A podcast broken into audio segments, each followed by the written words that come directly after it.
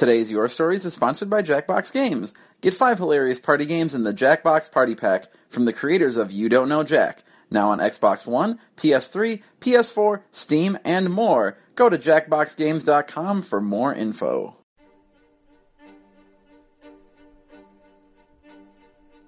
Your Stories is a wonderful opportunity to share all the highs and lows of being a nerd. You know that hobby you have that you don't talk to anyone about? It's a secret you don't like to share because it might make you feel weird. Maybe you're into something different. Uh, comic books, fantasy football, push-ups. Your stories to me has been this really kind and welcoming space where people just have the guts to be really honest and they share their voices and their stories with everyone there, no questions asked. Uh, I've heard stories about all those things. Uh, maybe not, not a lot of push-ups. I maybe haven't heard a lot of stories about push-ups. The Nerdologues is group therapy meets Toastmasters. I know there's always a place where my odd thoughts and unusual habits will be welcomed and championed in a warm, supportive environment by other nerds just like me.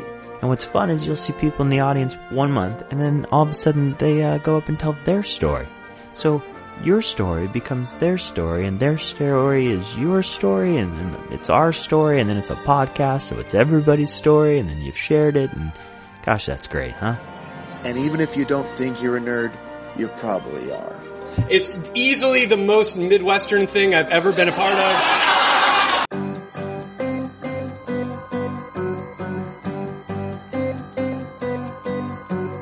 Hi, everybody. I'm Eric Garneau, and welcome back to part two of the Nerdologues Presents Your Stories podcast featuring the theme Authentic, as chosen and co-curated by friend of the group and creator of Shawnimals, Shawn Smith. Shawn helped us put together a really fantastic night of speakers. This episode, you'll hear Chef Won Kim, game creator Tim Swindle, director of the Read Write Library Chicago Nell Taylor, Mr. Shawn Smith himself, and Chicago comedian and longtime friend of the show Charlie Madsen in one of his last Chicago performances. Uh, also, myself, Dwight Hassler, and Jim Snedeker bring the rock. Uh, guys, this is a busy, busy week for the Nerdologues, so here is everything that's going on. Uh, Thursday we'll be at the Adler Planetarium's Adler After Dark for their game night, running demos of our new card game Fisticuffs. Uh, Adler After Dark is super fun. You might remember we recorded your stories there a couple months ago. Uh, we're really happy to go back. Friday, we're representing our PAX sketch show and having a Fisticuffs pickup party for all the local people who backed our Kickstarter for the game. Uh, the show starts around 8, but the party kicks off a little earlier at some office, 1917 North Elston in Chicago. It's all totally free, so if you got a game online or you just want to see the show, that's awesome. You can also buy copies of the game there. Uh, Sunday night is our next Your Stories recording, also at some office. Uh, we've got special guest Peaches and Hot Sauce, who did a fantastic episode with us last year, and are also part of the Chicago Podcast Co-op that sponsors us. Uh, we're settling on a theme for that episode tonight, so if you think you might want to tell a story, watch our Facebook page tomorrow for more info. Uh, besides that, there's the usual slew of Nerdologue podcasts to fill your ear holes with, including Talking Games on Tuesday, MBSing on Wednesday, and the Catch Up on Thursday. Uh, thanks again to the Chicago Podcast Co-op for their sponsorship, and thanks to our dudes for the episode, Jackbox Games. Uh, so with all that out of the way, please enjoy the show. All right, Jim, come on back. I teased on Facebook that Dwight made us learn the worst song that we have ever performed at this show. that is without hyperbole. So I said we were doing artists that, you know, even though they had a lip sync, they were actually they did they were good. That is not the case here. I want to point out that we were going to do Ashlee Simpson, and then Claire Claire got stranded in Maine, so we're not doing Ashlee Simpson. What we are doing is iconic and horrible. The number of key modulate if you're a musician, the number of key modulations in this song, it's utter nonsense. Like Tim's game, utter nonsense. But Tim's game is much better than this garbage So song. let me just say one thing. Yeah. Because all those other artists, you know, if you saw them really live, they are authentic. Yeah. But this next artist, it wasn't even them on the album singing the songs. I realized it took like six people to make one really terrible song. And uh, we're gonna make you all listen to it, and this is our closer. One, two, three, four.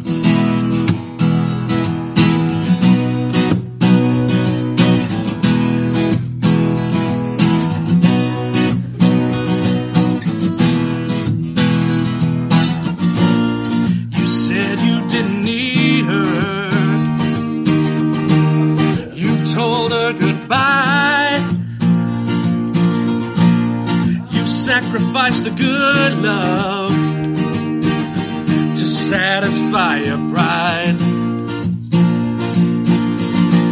Now you wish that you should have her, and you feel like such a fool. You let her walk away. Now we just don't feel the same. Gotta blame it on something. Gotta blame it on something. Gotta blame it on something. Blame it on the rain that was falling, falling. Blame it on the stars that shine at night. Whatever you do, don't put the blame on you. Blame it on the rain. Yeah, yeah. You can blame it on the rain.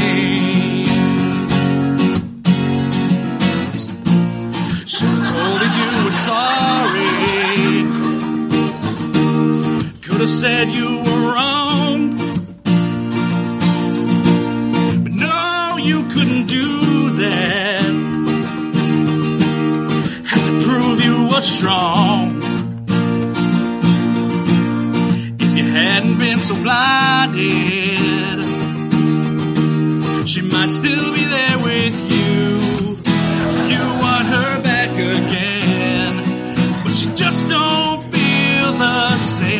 Gotta blame it on something. Gotta blame it on something. Gotta blame it on something. Blame it on the rain that was falling, falling. Blame it on the stars that shine at night.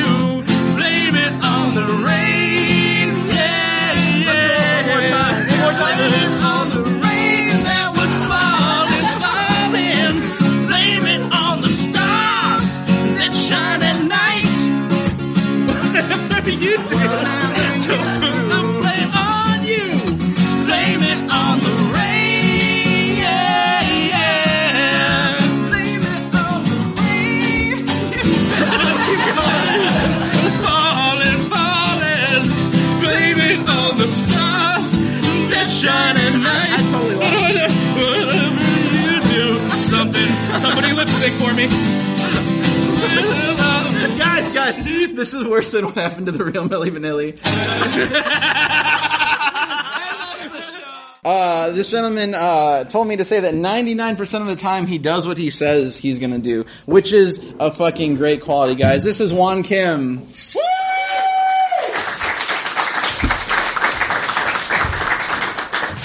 So, um, as he mentioned before, I am a little fighting this flu fever thing. So if I like spontaneously vomit on you, I'm sorry. Preemptive apology.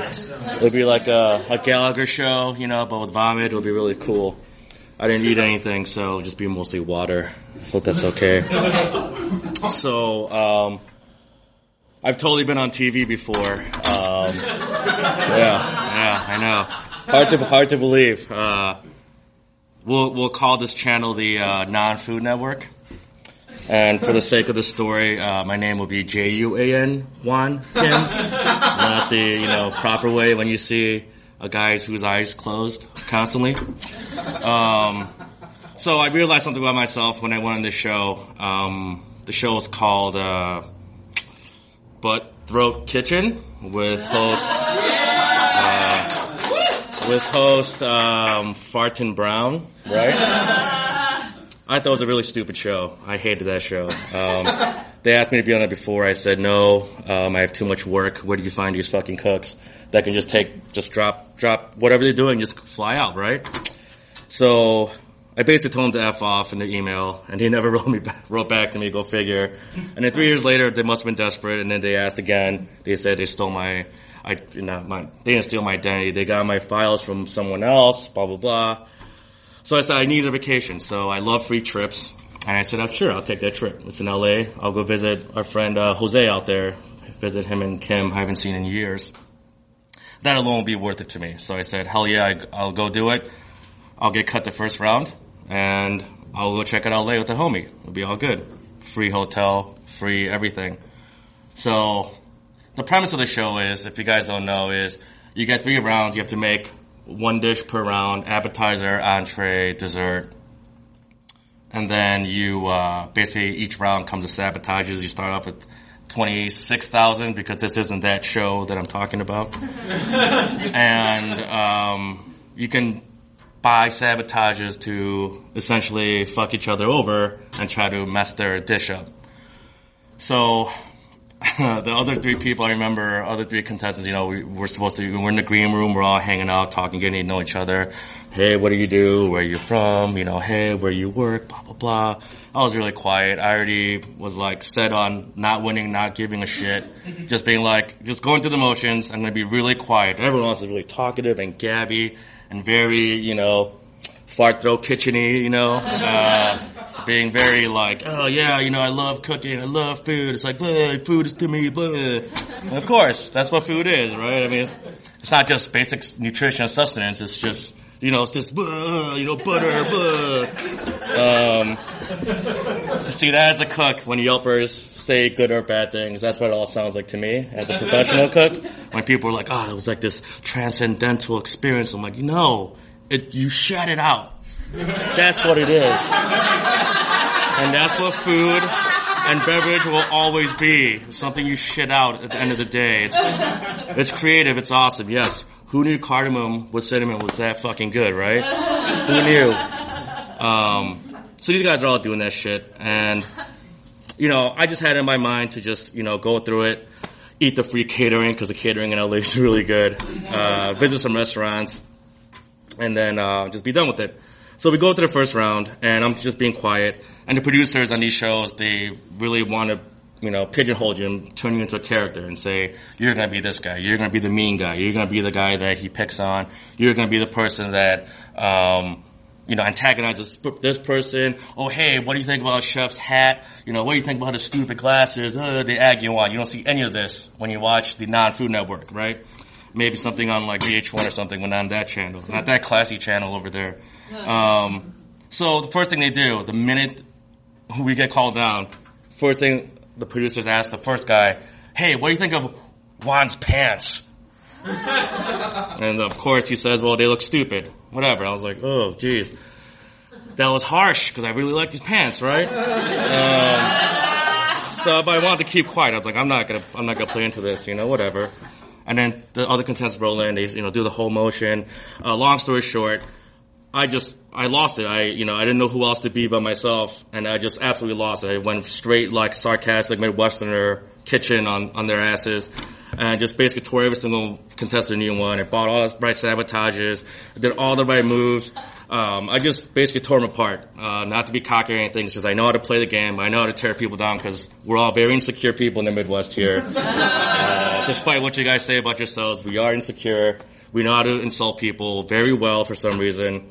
And if you're from another region, like the West Coast, like, you know, their, their sarcasm, they don't have sarcasm. They're just very happy. They have good weather. they have good produce year round. Like, they have nothing to be angry about. Um, so, and it came down to the final round. It was just me and this guy, uh, from Portland. He, he was, you know, during the green, during the little off time when they were resetting the room, we had, you know, we had a chance to like really talk. You know, they were, you know, most of the conversation would be like, "Oh my god, like who knew you were this mean one? Like we didn't know." I was like, "Well, you know, you shouldn't have made fun of my fucking pants, right?" um, that's like that's like a really touchy, sensitive subject to me. Um, but then, you know, I come to find out he's actually a really nice guy. You know, despite me calling him a fat '80s wrestler, despite calling him like a really ugly lesbian, even though he was a dude with a beard. You know, I called him all this terrible shit on TV, but um, I remember him really talking about his like tribulations and why his reasons for coming into the show off camera, and I remember he, him distinctly telling me he had a, a neck cramp. And I was like, man, that sucks. You must be in constant pain. He's like, well, I got tons of Vicodin. I'm like, I'm like, dope. Can I get a few first of all? And that's terrible that you have to go through this that way. I just came out here for fun to go visit friends and hang out. And you're really here because you really eat the money, it sounds like. Um, but I remember getting back on to the final round, and then one of the sabotages that you could buy was a 15 pound uh, colander metal strainer full of fruit that you have to wear and make dessert with. Oh, and I had enough, and I had enough money to like outbid him all the way. And I was, I was, I was saving my money throughout the whole thing because I'm like, I can cook with a clothes steamer. I can cook digging my own clams. I can cook with, you know, hot dogs when it's a hamburger. I could do that. It's fine, you know. It's what you do when you're poor. you know, you're like, you know, you're like, oh, what do I have in the fridge? You got lettuce. Well, we're gonna make a pizza with lettuce. Cool. Let's figure it out, right? Um, so there's nothing new to me, but I remember, despite all the cameras being on us, I just remember his face. It was just sheer terror when he saw the the calendar, when he saw what it was supposed to be. It was just like, just shock. And I, and I unfortunately like made eye contact with him. And that's the moment I realized I'm like, fuck, I care. And I let him outbid me and I ended up wearing the, the calendar. And, um, I still beat the shit out of him. But I just want to know, I just want to let him know that I care enough to like humiliate myself and still beat him and not further injure his neck. And, um, all the money's gone. It was spent on drugs and alcohol. And, um, to this day, the guy doesn't know that I did it because I knew about his neck problem. And he still, he still hates me. Um, and it's okay though because I know who I am inside and I know they do give a shit and it sucks to give me a shit. That's all. Thank you. Thank you, Juan, J-U-A-N, Juan Kim. Appreciate that. Guys, don't go watch the Not Food Network. Try something else, like maybe the Food Network. Right? That one's safe. Alright. No, no one's biting on that. Cool. Man, oh man. Good thing I'm not a stand-up. I just host this show. Cool. So coming up next to the stage, uh, this gentleman is the co-creator of the game Utter Nonsense, which is now available in Targets nationwide. But you know where else it's available is Pastimes in Niles, Illinois. And I'm just throwing that out there because it's next to a Walmart, but it's better than a big box store. This is Tim Swindle. Well, Target's cool. Target's cool. So, uh, so my story uh, starts uh, a little over five years ago. Uh, it was a, a, cold, snowy night in the um, Rocky Mountains of Colorado, and uh, I was with my buddy Dave, who uh, is also the creator of Utter Nonsense, with me, um, and we were in a hot tub, and we had we had had a couple too many fat tires, and it somehow had come to light that we had both wanted to uh, learn how to breakdance. so I was like, "Wait, you want to learn how to breakdance?" He's like, "You want to learn how to breakdance? Get the fuck out!" And uh, so it was like this eureka moment. And uh, you know, for uh, you know those of you that can see me up here, I, I don't look like your you know stereotypical b boy. Uh, you know, at the time I was you know 30 years old. Uh, you know, white white guy, unathletic from the suburbs. And um, so anyway, unlike most you know uh, kind of drunken promises that typically go by the wayside. Uh, we actually got back to Chicago and uh, we, we, we, we went forward with it.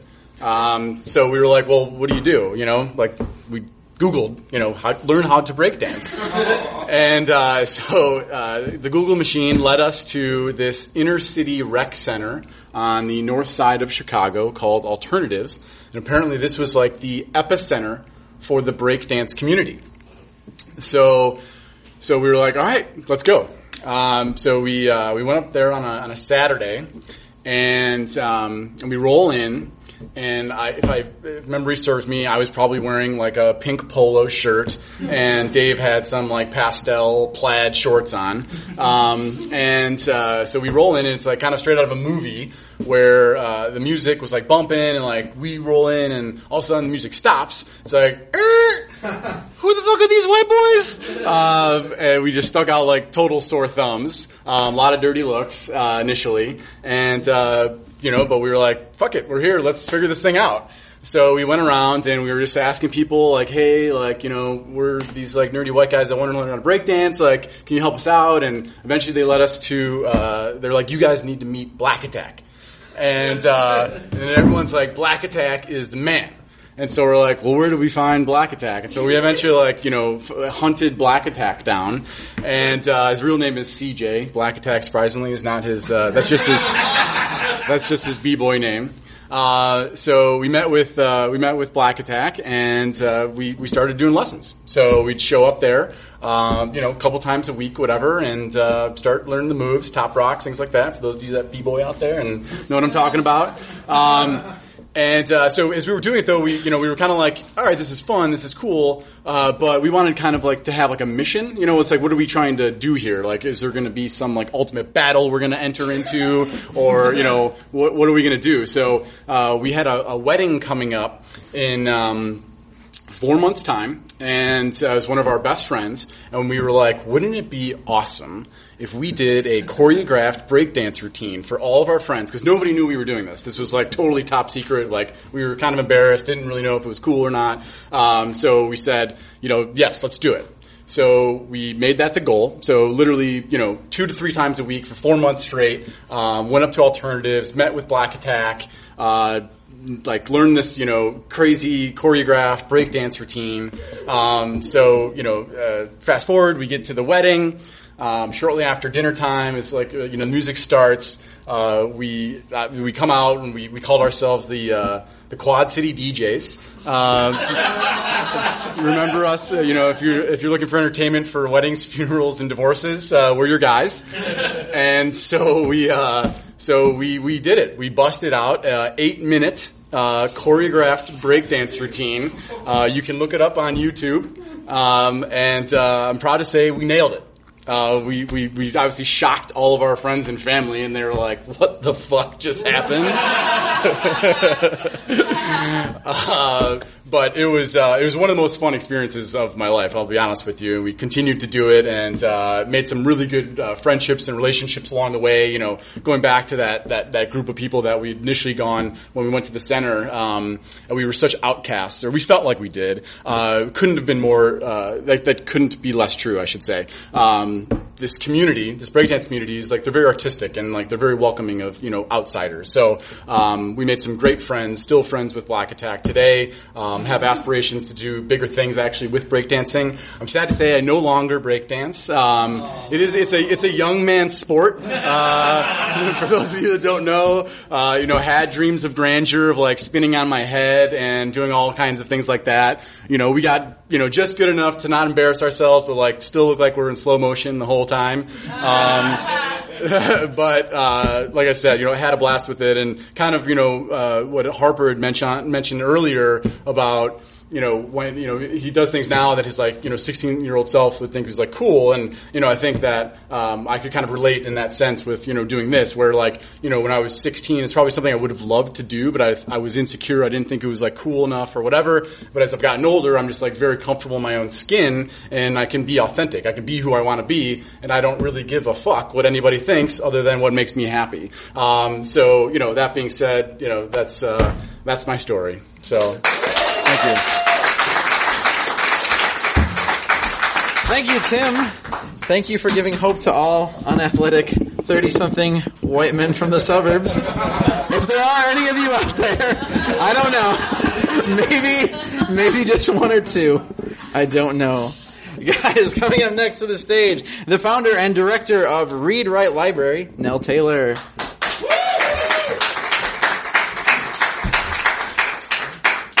So I'm going to preface this with the understanding that I, I, hope we will all agree to that a terrible Robert Altman movie is still a Robert Altman movie.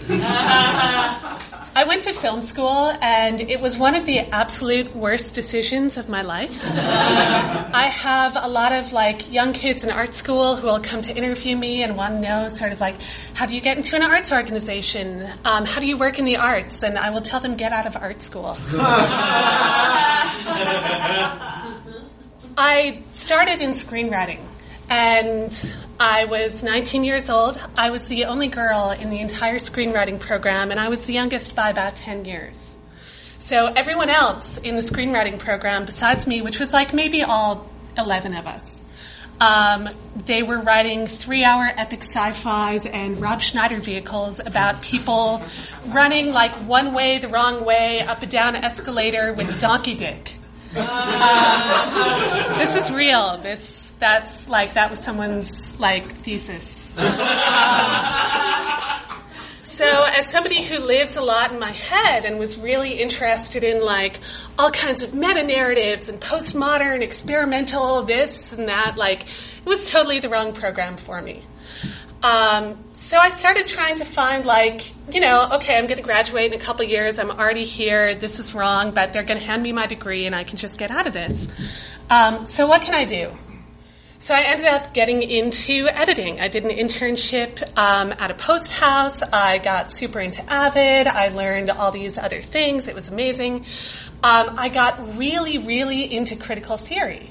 I found out that I could be a lot more creative in my theory classes where I was doing a comparison, for example, of Cassavetes to Altman um, and going off on all these research tangents and emailing my professor in the middle of the night being like, I have this crazy theory. Is this something I can actually do? And they'd be like, yeah, you can totally do that. Um, because when I would talk to my screenwriting professors about my crazy ideas, they'd be like, okay, but how can we boil this down to a three minute pitch? Yeah. Which I struggled with. Um, so I also was just always in my life really into art direction and drawing. And so at this point, I was only in film school for three years, so I was like all over the place. And one of the secrets of working in an art department on a movie is that most of the people who work in them have no idea how to draw.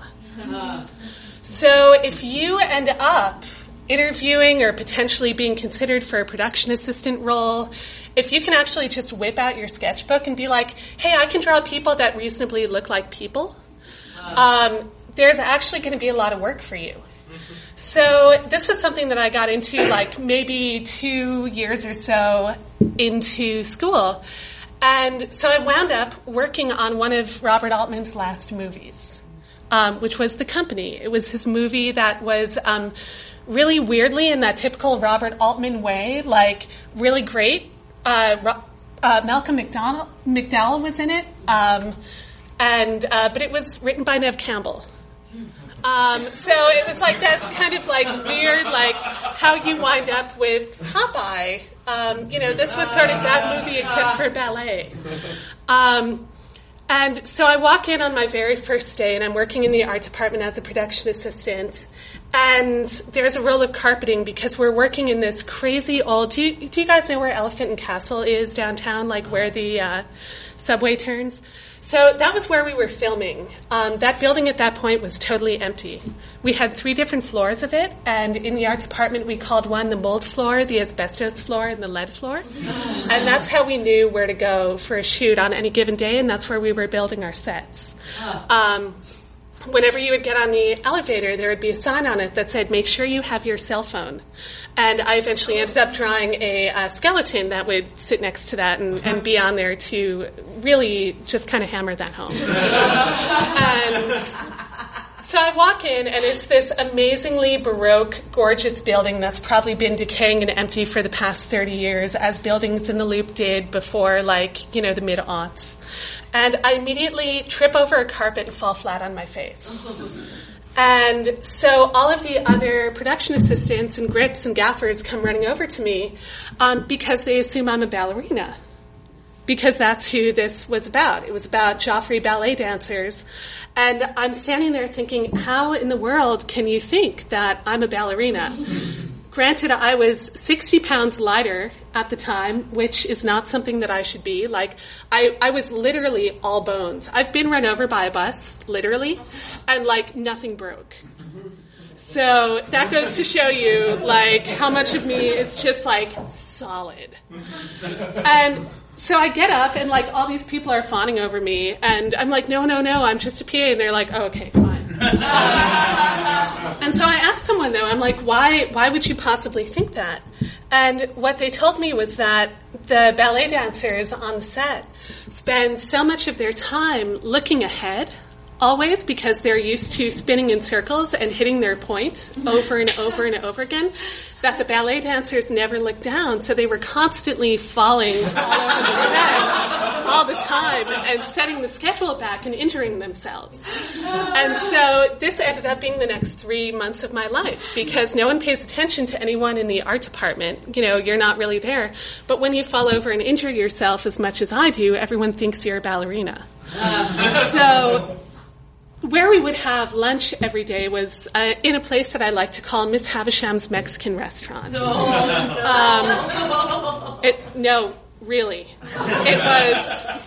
It looked like a, a Chili's or a Chi-Chi's, like something that was just like terribly out of the suburbs in the 80s. And it was on one of these floors. Um, and because the building had been abandoned for I don't know how many years, nobody had touched it for a very, very long time. And everything was still totally intact. And it was covered in dust. And there were all these gorgeous paper decorations that were shredded and hanging from the ceiling. So I got the rare pleasure of standing in line for lunch ahead of Malcolm McDowell in line for taco salad. Um, during craft service one day, and him assuming yet again that I was a ballerina. Um, and so he started asking me for dieting tips and how to actually make his taco salad bowl um, to get the most nutrients out of it and to remain the skinniest, which at the time all I had was like a metabolism. Like I, I had no other plan or anything like that. I was 19. I ate like beer. So at the end of this whole thing, um, you know, I've been sort of like hanging out on the sidelines, trying to watch what happened in the film industry, observe as much as I could, and just digest. And I was having all these like weird distractions of people thinking I was a ballerina, and all this stuff was super hilarious and funny and wonderful. But um, I was always really afraid to talk to Bob. So Bob is is Robert Altman. He, Bob is what everybody on set called him, who was familiar with him. Um, and I'd actually like written all these papers on Bob because I'd just gotten out of this comparative class on Cassavetes and Altman, and so I was absolutely petrified of opening my mouth in front of him. And so finally, we wrap shooting, and we're on this uh, Navy Pier cruise ship, the Odyssey, for our cast party, our wrap party. And the incredibly sweet, generous line producer for the art department makes it a point to, you know, bring me up to Bob where he's been smoking pot on the deck for the last six hours. Um, as he did. Well, as he did. Um, and Ben, the line producer at the art department, says, Hey Bob, you know, I want to introduce you to somebody. She's the one who's been doing all of the illustrations and the posters and putting things together on the set. Um, and she actually just took a class on you. And so I'm going up to shake Robert Altman's hand. I've just been introduced to him. He's Bob. I'm like meeting Bob. Um, and he shakes my hand and then grabs my arm and says, That's nice. Did you learn anything? as he proceeds to walk past me. And that was still one of the most like super incredible parts of that entire experience. Seriously, because I was like actually being recognized for who I was. And somebody who'd contributed something to the art department and somebody who was there to study and to learn. And even though I only had sort of that one fleeting moment and he was high out of his gourd, you know, which has produced a lot of great art, you know, especially from him, uh, it was still an incredible experience for me because I wasn't just being seen as yet another person on the set falling over things. Thank you. Thank you, now. Yeah, PSA, if you haven't seen a Robert Altman film, go do it. Like after this show, though. Say, we got two more speakers, two more songs, then Robert Altman, and then work maybe tomorrow morning. I don't know. So, guys, last month we said goodbye to uh, to our friend Mark Coulomb, which is very sad. We're saying goodbye again. I don't know if this is public knowledge yet, but I'm going to go ahead and uh, throw it out there because this is important to the introduction. Uh, and weirdly, this keeps moving. Uh, so Charlie, I met you and Mark at the very same Your Stories, and you have both become two of my favorite uh, Your Stories speakers and people that I met through the show. Not that I play favorites, but Charlie and Mark, two great guys. Um, this next gentleman, Mr. Charlie Madsen, who's going to come up in a second. I always felt like like in the early days of the show, because this was like first year, I feel like you just nailed and understood what we were going for. Charlie's first story was about making elaborate, like soap opera storylines with his action figures, and like, like to the point where he would like cut the beard off his Lando figure, but then draw it back on sometimes because sometimes like characters don't shave and they're in a bad place and they got to get that mustache back. like to me that that was exactly what I was hoping would come out of this silly show that we did. And like consistently for the last 3 or 4 years Charlie has been delivering it. And he is not long for Chicago which is very sad. But he's going to be up on this stage at least one more time which is right now. Charlie Madsen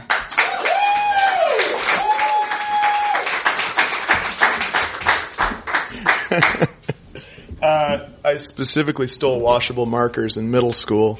Uh, the red was for the blood, uh, black was for bullet holes and mustaches, and blue was in case I was they're using laser cannons. Because obviously, as we all know, laser cannons are going to leave a different mark on your skin. And I also did a lot of sequels with my action figures, so that's why they had beards.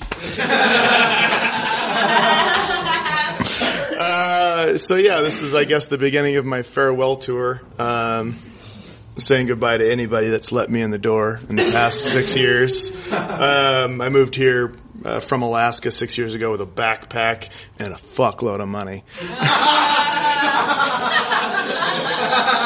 Uh, my one of my mentors said you only need th- two of three things to get by in life. Uh, and if you don't have one, it's fine. So time, money, and talent. If you don't have time, have money and talent. If you don't have talent, have time and money. and so on. That's not even my story though. I'm sorry, uh, Claire couldn't be here. Uh, it was her Facebook invite that got me into this in the first place. And the first time I came, I actually went all the way up the stairs, didn't recognize anybody, and ran back down the stairs and sat in my car for 10 minutes and almost didn't come. So. I'm glad I did.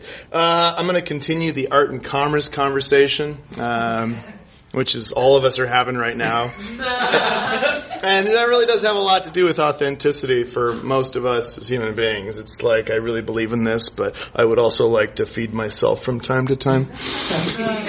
I had a different story, but then today happened. Uh, usually, I'm a very concise writer when I'm here. It's very articulate, and I'm editing up until the last second. But um, I have spent the last, oh, most of the this day, about ten hours, um, at a taping of the Steve Harvey show. I'm on two hours sleep. I slept on a couch at work because I closed a bar down at 4 a.m. It's like I was setting a timer. I gotta get up and go to Steve Harvey. 7 a.m. It was a thing on Facebook, and they said there were prizes, and I was like, I like prizes. And then uh, they told they told me they wanted me to be a speaker on the show, and. Um, and anybody that's been on television or worked in all this stuff, and you just see what goes into making television and film possible, it's sort of gut wrenching to all of us that just think magic appears before you, and then oh, no, these people are actually in space, and you know, and so. Um, I you being coached on how to sound real and like, oh, tell your story again, but like, be like, ask your question again honestly though, and it's just like, can't I just talk? Like, no, I use this word instead, but that's not the word I would use. We use this word. Okay, fuck you. I hate television, and there's just women with clipboards and headsets running around angrily, and eight hours of like clap like you're happy, like you're trained seals. And it was the the episode was, and this is of course why I have to talk about authenticity. The episode was called "What Men Really Think." And what Steve Harvey did, and you'll see this. Uh, maybe I should use pseudonyms so I don't get sued. I don't know. But uh, what he did is he got two thousand men and put them in um, the Oriental Theater downtown in the Loop, and then he put 150 women on stage, and they would take turns answering and asking questions, all of which was pre-prepared and nonsensical. And as you can imagine, a theater filled with 2,000 men, random men of all shapes and sizes and colors, sitting for eight hours there for the prizes and to be on TV is not the best forum for gender equality discussions. so like throughout this show, when they're talking about things like, um, why did my boyfriend cheat on me with a girl that was less attractive than me? Steve's like, well, she probably does other stuff in bed. Uh, so these guys are just like applauding, yeah, anal. and there's just so many, all like the, the key phrase for eight hours is this guy going, she's crazy. Like, why do women do that? Cause they're crazy! It's like, well, I'm sure there's a reasonable discussion why she came to that point. No, she's crazy! We're on TV, we gotta barrel through this! And so, it was just a day of like, middle America, cisgender, uh, unawareness of just, you know, like, and church going people and just that kind of stuff, but also just like this bro culture that was just, you just scrape it off your skin. I, honest to God, thought I was at a men's rights rally. and I hope that someone, because I saw a few people there that like had the same look I did of, oh, this isn't right. I don't want to. I don't want to stereotype, but there was a girl on stage with glasses, and her eye rolls were like on point. And so I'm hopefully what comes out of this, besides just good quality television, is like a really interesting anthropological study of just like how men behave like trained seals when they're getting treats and just applauding. I will say this though, and maybe it'll come across in the episode. I actually have a better opinion of Steve Harvey in the long run because like there was some stuff that he was saying. I'm like, well, that's an actual very thoughtful point of view about listening to the other people, but also you don't have to ask for sex. Like, yeah, you do. No, no, you do, you do. no, uh, we're getting on the verge of rape, guys. Uh, and the thing I liked the most in that moment when we had to retape something three times because he was talking to a couple and the guy's name was Renee and the girl's name was Devin. Uh. And he kept fucking that up. and he did like a six minute bit of like, his name's Renee? Name the guy Renee. And his girlfriend's sitting right behind Steve, and she's like, "Yeah, that's my boyfriend." uh, uh, and then, so then Steve did had this moment that was beautiful, where he just looked at all of us and goes, "All of this is fake." I'm like, thank you for admitting that. We know, but thank you. And you just see these guys getting angry, and they're giving out, they're raffling out prizes with tickets, and every time a guy wins that isn't the other 2,000 men, they all like, bow! I'm fairly certain that's a definition of entitlement. So, you know, I'm moving to Los Angeles, and all of these things that we're talking about with television and all the magical dreams of the movies I'm obsessed with, and the hours of filming and all that stuff, and just the falseness and then like the need to be rewarded for doing fucking nothing. Um, I worry about that part of it. I, I, you know, you hear about the horror stories, which is why we all live in Chicago, most of us, right? but I don't think that's LA's fault. I think there are people there for that reason, but there are people in Chicago for that reason. You go downtown to the Loop, and there you you have to work hard to not give up twenty dollars for something. You know, there's falseness and bullshit and everywhere. And so the thing that I've always said, even before I came here, and it still is true, is that it's not ever about where you are. It's always going to be about who you're with. And so when I move, people are going to ask like what I'm looking for in Los Angeles, and I'm looking for exactly what I have here because I know that there's the same number of beautiful people like y'all.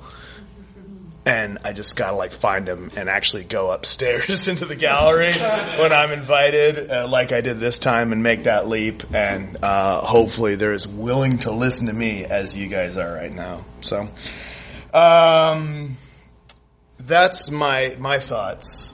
And I want to end this with a poem that I heard Garrison Keillor read when I was biking to work with my jorts on because I'm super fucking authentic. Uh, this poem is called Driving West by Linda Pastan.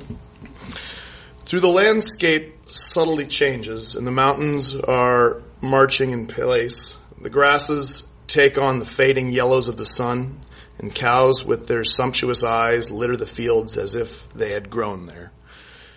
We've driven for hours through bluing shadows as if the continent itself leaned west, and we had no choice but to follow the old ruts, the wagons and the horses, the iron snort of a locomotive. We're the pioneers of our own horizons, drawn to the horizon as if it waited just for us, the way the young are drawn to the future and the old to the past. Thank you.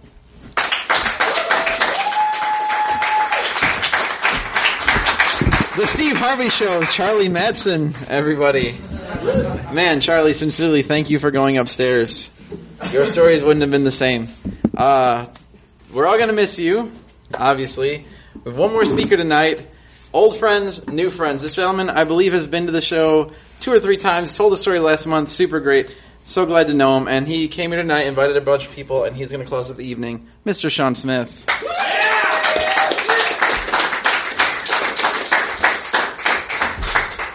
Hello. Hi. So the first time I did this, uh, spoke, that is, um, I was amazed at how I couldn't see many uh, of the people here. This time it's a little better, so thanks, Kevin. so uh, anyone who knows me knows that I pride myself on being a sort of uh, jack of all trades, master of some. And of course, with this comes a uh, the, the, the pot- potential of having a bit of an identity crisis. That is to say, when uh, uh, you're, you're, you're torn between a number of potential directions, um, all of which being perfectly interesting and, and, and acceptable, uh, you feel as if uh, you, you are doing one thing one minute and, and another the next, right? Uh, and, and you keep doing this. Um, getting to a place of clarity can be uh, challenging, to say the least. Not a complaint, just a reality. So uh, I'm not always successful at reconciling this, unfortunately. Uh, at its best, it, it, gets me a little derailed. At its worst, it results in me disappearing for a while, um, out of, in my own mind, necessity. I also acknowledge the fact that uh, this isn't the healthiest approach, right? Um, this is not exactly sustainable, but it's how I've handled my various interests and projects for most of my adult life. Uh, but then I had a kid a little boy named Brody, and uh, and he's awesome. Uh, with his birth, or really with his transition from uh, blobby infant to um, to more of a human-like toddler, um, came a very important revelation, uh, and that's what I want to talk about today. So, anyone who's a new parent or newish parent, or or even uh, a new pet owner, for that matter, um, knows that a lot of big questions arise from the endeavor. Things like um, who do I want to be for my son? And, uh, and, and, and what does that really mean? And uh, am I being a good parent for him? Um, and, and what does that mean? And am I being a good partner for my wife in raising our son? Um, how does all this change as he grows, right? Um, if I have a female dog and I am her dog dad, is it weird to call her my dogger? and a lot of other things. So they're all fantastic questions, right? They're all big questions, and the kind of thing you think about uh, when when you're up at night with insomnia, or or when you're at an awesome party, and and you think you're so special, and you're laughing, and you're drunk, and then you realize my son will be up in less than four hours.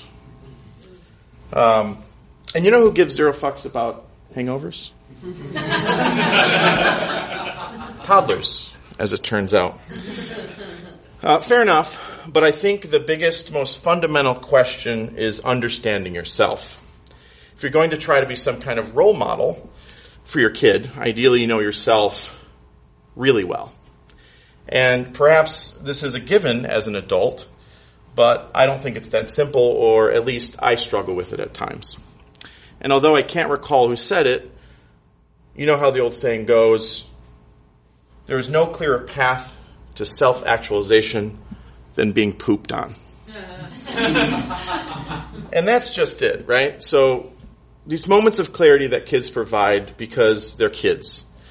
They know nothing about the world, and every discovery is new and incredible, and it's so special and adorable, but also sometimes maddening. But ultimately, you see the world in a new way through their eyes. So there was a very clear point when I noticed something within my son that, more than the other things, rocked me to my core. And while having coffee with my friend Tom, as I t- talked to uh, about parenthood and how it's changed me, I was doing my best to explain this one thing. The only way that made sense to explain it. Uh, it was this. Now, when my son Brody looks at me with his big blue eyes, he was no longer looking at me, but was rather looking to me. He looked to me, right? To me. And shit just got real. So I thought I was discovered as a fraud, right? No longer a secret to my son. I knew I was going, uh, that he was going to use this to his advantage. That, uh, that I was somehow going to pay the price. Um, maybe not today, maybe not tomorrow, but someday. But then I realized that, oh wait, he can't actually make those kinds of complex connections just yet. So I had time. Okay. Cool.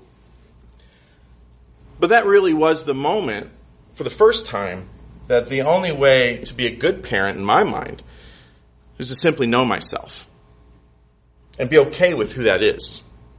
So that my son can look at me and know that I am who I am and that sometimes I'm happy and that sometimes I'm sad, but that through it all, I'm living a fulfilling life with and because of him and his mom and myself. Thank you. Thank you, Shawn. Guys, please give it up for Shawn and all your speakers tonight. They're wonderful. Dwight, come on up here. We got two more songs to close out the evening. There we go. Okay, so this next song is awful. No, Oh, it's no, bad. No, no, No? This, no. This is uh, the song. Uh, This so is not awful? No, this is great. This is a good this song. This song is by request. Oh, right. Oh, I thought we were. Messaged me My, my apologies. at some hour of the evening that I shan't disclose two nights ago to say, hey man, I really would love it if you could play this song, and I understand if it's too late, but I'd love to hear it. But, and here's the thing, Charlie, that song that you requested, it lives in here.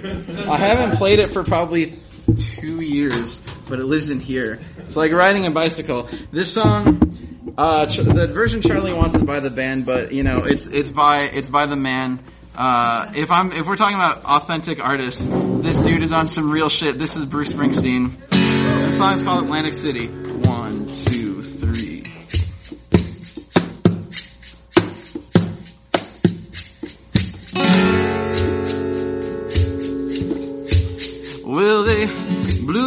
chicken man in Philly last night.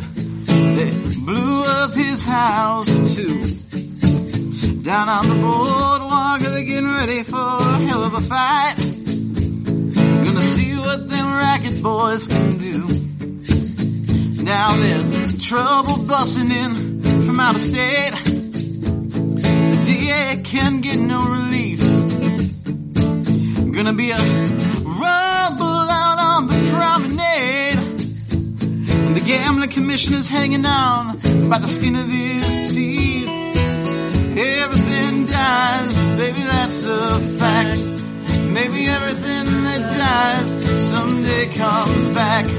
Put your makeup on, fix your hair up pretty,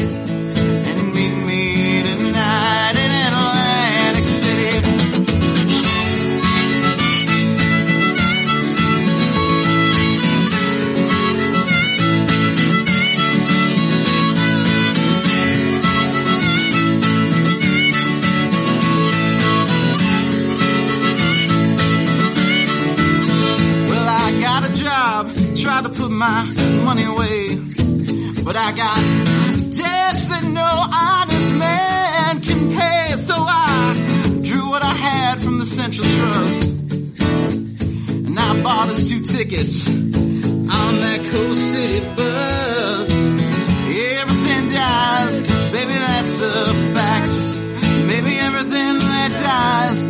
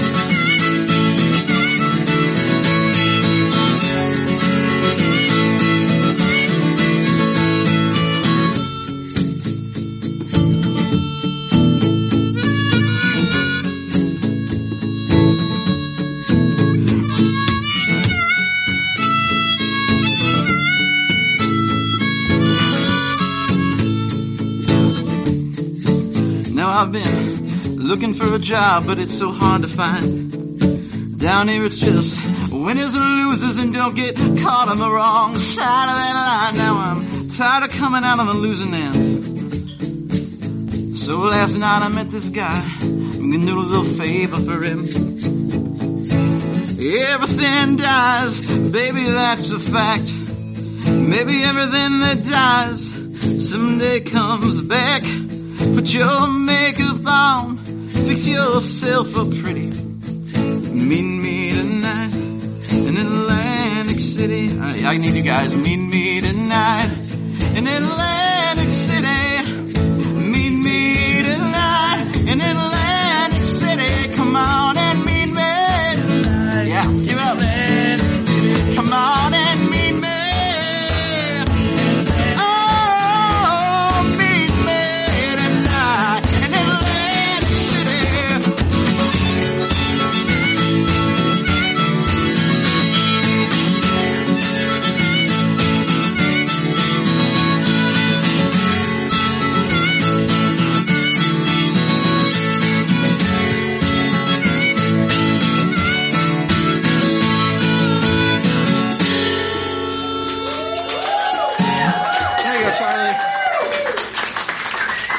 Top five Bruce songs. There's not many left for me to do on this show. I think "Prove It All Night" is all that's left, and you guys don't even know that one.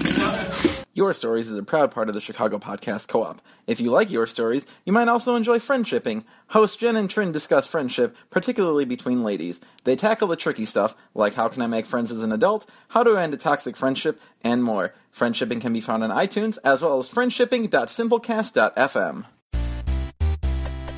This has been a Nerdologues production. For more on the Nerdologues and our shows, please go to www.nerdologues.com.